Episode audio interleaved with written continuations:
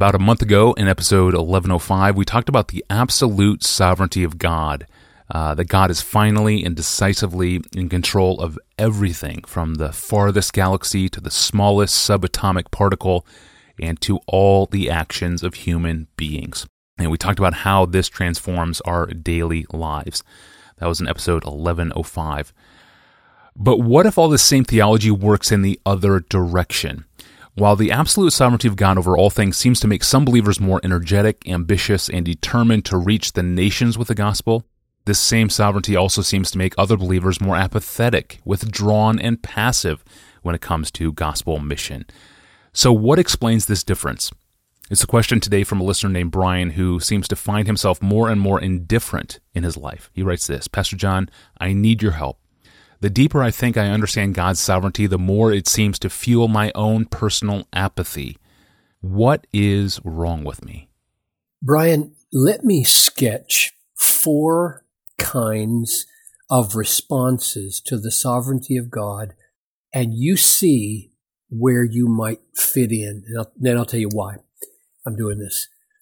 This might help answer the problem. I'm assuming here that when we talk about the sovereignty of God, we are referring to his total control of all things, like the roll of the dice in every human game, Proverbs 16:33, or like the fall of every bird from the from the branches in the forest in every jungle in the world, Matthew 10:29, as Jesus said. So that's my assumption about the definition of the sovereignty of God. Now there are two there are two ways to reject it and two ways to accept it. And that's what I mean by my four ways of responding.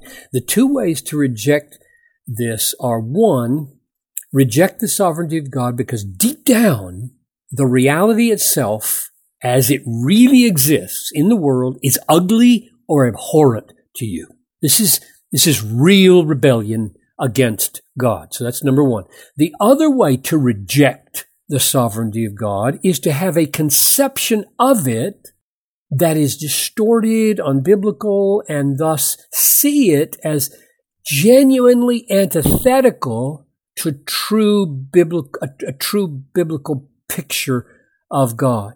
So you can see the first way of rejecting the sovereignty of God is rooted in a deep seated rebellion against God, while the second way of rejecting the sovereignty of God may in fact coexist with a humble, regenerate heart that for various reasons doesn't see the true biblical nature of the sovereignty of God as it is taught in scripture, or perhaps has some distorted notions about other attributes that he's trying to make it fit with so that they can't see God's sovereignty any other way than being at odds with the picture of God they have in the Bible. I want to cut those people slack and say until they get their thoughts sorted out, they may be deeply humble and regenerate people.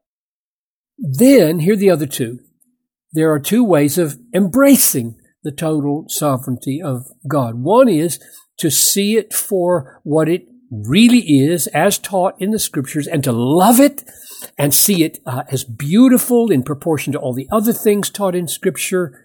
Not that every question is answered or every mystery removed, but according to the limits of our own understanding, the sovereignty of God and his other attributes are not contradictory.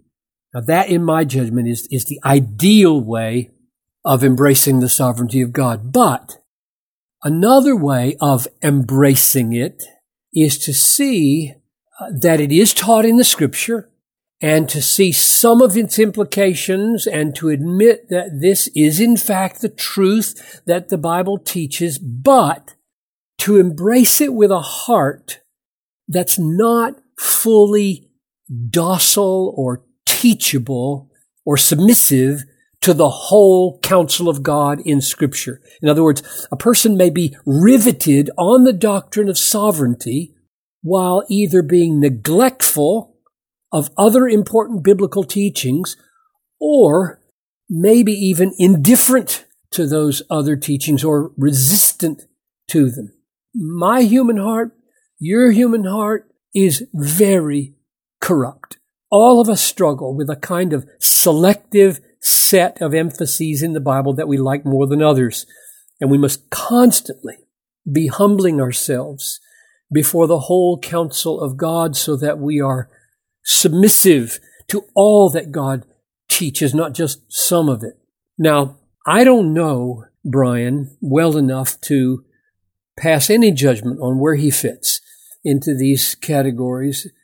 And no doubt they're too simplistic to explain all the ways we relate to the sovereignty of God. But I mention them because it might help Brian if he asks whether he might be in this fourth category. That's my gut sense.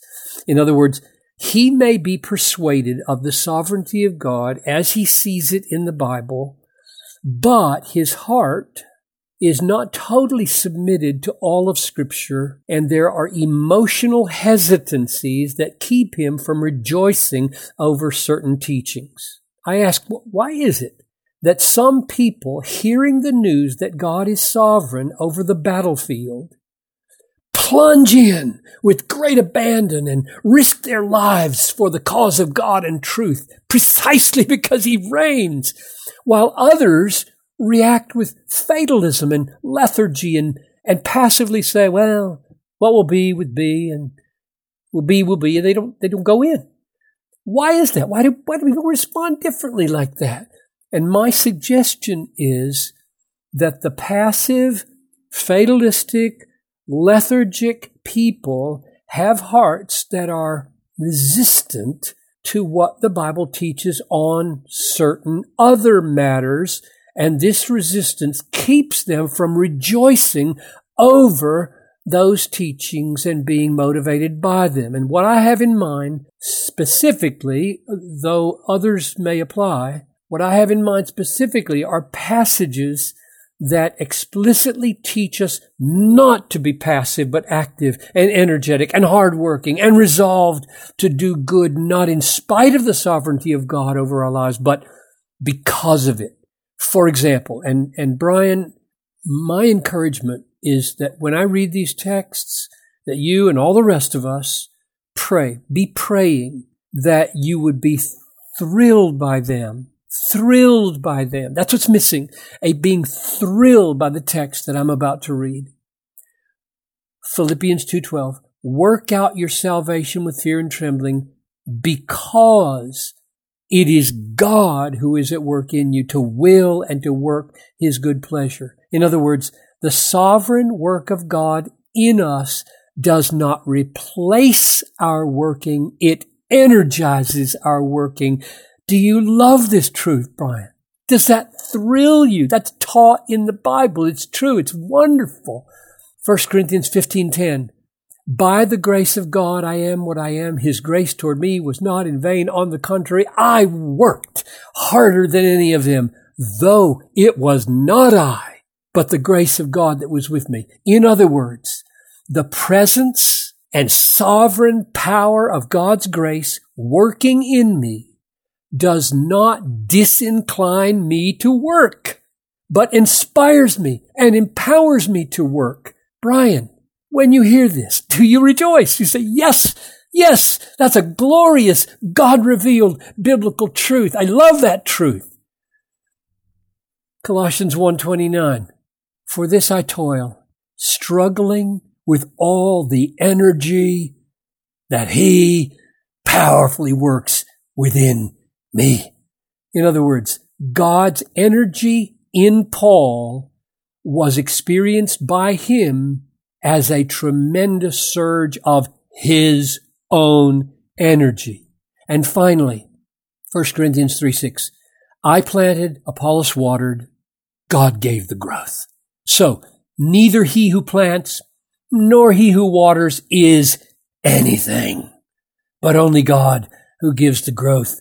He who plants, he who waters are one, and each will receive. Are you kidding me? Wages according to his labor.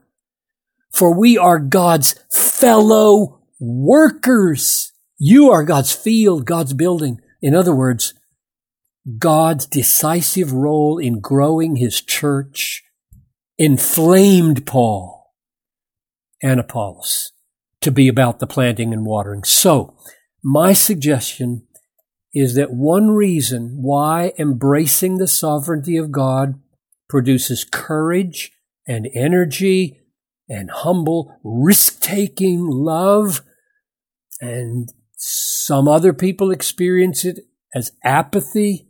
My suggestion is that this dimension of biblical truth that I just read hasn't sunk in yet. Either um, it hasn't been seen, which can't be said anymore. I just read it. Or it has been seen and has not been thrilling for some reason. It's been resisted. And I would encourage Brian to pray over these texts until he is thrilled by the prospect that God Almighty, with all his sovereignty, is going to work with Brian, in Brian, as Brian works by faith in him. Yeah. Amen.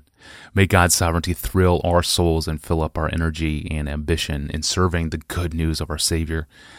Brian, thank you for the honest question. And uh, Pastor John, thank you for the response. And listener, thank you for listening, making this podcast part of your day and your commute and part of your week. Three times a week we publish, and you can subscribe to our audio feeds and search our past episodes in our archive and even reach us by email with a question you may have of your own. Do all of that through our online home at desiringgod.org forward slash ask Pastor John. I am your host, Tony Reinke. We'll see you back here on Friday.